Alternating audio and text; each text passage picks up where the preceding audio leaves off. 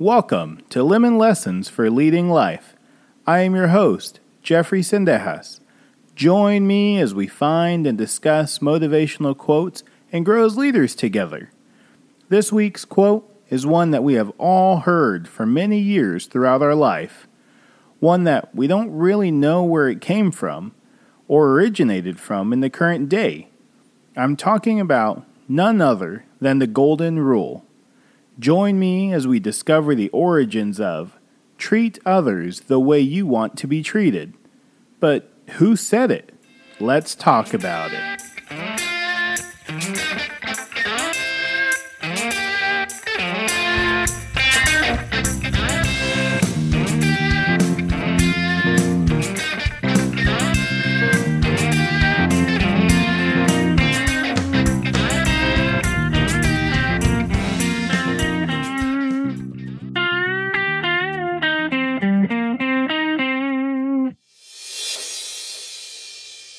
Well, as I said before, we have all grown up hearing this quote.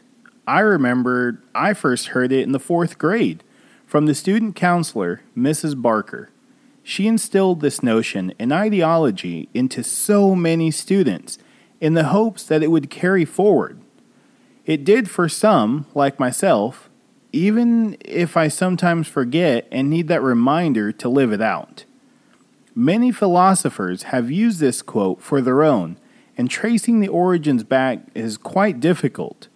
However, looking through history, I found out who started the Golden Rule. According to the Internet Encyclopedia of Philosophy, Confucius is the individual who named it the Golden Rule, so it is easy to reference and he could use it as his own teachings. However, Upon further research, the origins of the quote itself go back to biblical times. Jesus himself is the author of this. Jesus states in the scripture, Matthew chapter 7 verse 12, So whatever you wish that men would do to you, do so to them, for this is the law and the prophets. From there, over time, it has transformed into what we know it as today. Treat others the way you want to be treated. So, let's take a look at what exactly it means. It simply means as it says treat others the way you want to be treated. Wouldn't the world be a better place if we all practiced such a simple concept? I mean, this applies to every aspect of our lives. I mean, when I reflect on words that come to mind on how to treat others the way you want to be treated, two main words come to mind respect and kindness. Respecting each other daily. It doesn't matter if people have differences of opinions. That is what makes us human, and we were granted free will. That doesn't mean we have to dismiss people or be rude. There will be plenty of times in life where we don't necessarily agree with new rules enforced, such as at work. However, we still need to be respectful to those around us. This brings me to the point of looking at how this applies within the work setting. We work with a variety of people throughout the day. We may be construction workers and have to work with a crew, or you may work for IT and have to take calls for customers all day. No matter the job, there is always some sort of conversation being had with individuals and people. With that comes many different personalities. Some are very polarizing, and others are very quiet.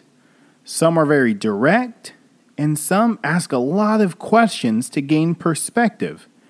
How you handle and approach everyone is unique because you will have gained an understanding on how each person is on your team. Now, for those that work within the customer service world, we don't have the luxury necessarily of gaining that perspective of each individual we encounter. All we can do is roll with the punches and continue to be respectful and kind to everyone we encounter. Will we find people who push our buttons and are rude and aggressive? Absolutely. Continue, though, to treat others the way you want to be treated. When you live this quote day in and day out, the amount of rude encounters you face may actually decrease overall. Let me tell you why. You may create a ripple effect in people. You may not, though, but you will never know if you don't try. Again, remember, if we all lived by this quote, how different would things look and be? How about our relationships? Are we treating others the way we would want to be treated? It should be the easiest aspect to live it out, right? I mean, we get to choose who we are friends with. And the family, well, they chose us. But why is it that it may be the easiest thing to do at work and it's not so easy within our relationships? Well, it's selfishness. We believe our time is more important than theirs. We stop and don't take into account what the other person wants at times and only think about us. I am very guilty of this. For the longest time, when my parents would come visit me for a weekend, I always felt pressure to take them everywhere, show them around, and have them experience Dallas. I would go and plan and coordinate places to go, places to eat, and it was a constant go, go, go. This resulted in exhaustion and feeling upset when my plans didn't go accordingly. It took a patient to tell me and remind me that it isn't about how much we do, but the quality time spent together. I had to respect that my parents are coming to see me and spend time with me not sightsee. I had to be kind to them and respect that my parents can't just go all the time. Now, we enjoy our time together. We may go out or stay in, but either way, we cherish the moments together. I had to learn to treat them the way I want to be treated with my parents and learn not to push them past their point and appreciate them for them. This takes me to my last point. How about throughout the day? How are we applying this there? Well, acts of random kindness. How often do we pass it forward and do something spontaneous, like buy someone's food at a restaurant, drive through, etc., or even their coffee at Starbucks? We have all been through a Starbucks drive through at some point. Well, I challenge each of you next time to buy the person's coffee behind you. The reaction of it is simply priceless. This in turn may create a ripple effect where that individual may pass it forward and buy the next person's drink. Even better, though, imagine the gratitude that person has towards you, even if they have no idea who purchased their drink. Maybe things have been going badly and the person has not been able to catch a break Maybe they started their day running late, hitting every red light on their way to work, arrived late and got in trouble because instead of their boss showing empathy, they showed apathy, where their boss showed no interest or concern in the individual and only saw them as a worker. And on top of dealing with difficult customers, they also got fired at the end of the day because of budget cuts. So now this person is at Starbucks, defeated and looking forward to their coffee because nothing has gone right. And they get to the register, and the barista says, Your drink has already been paid for. Have a wonderful day.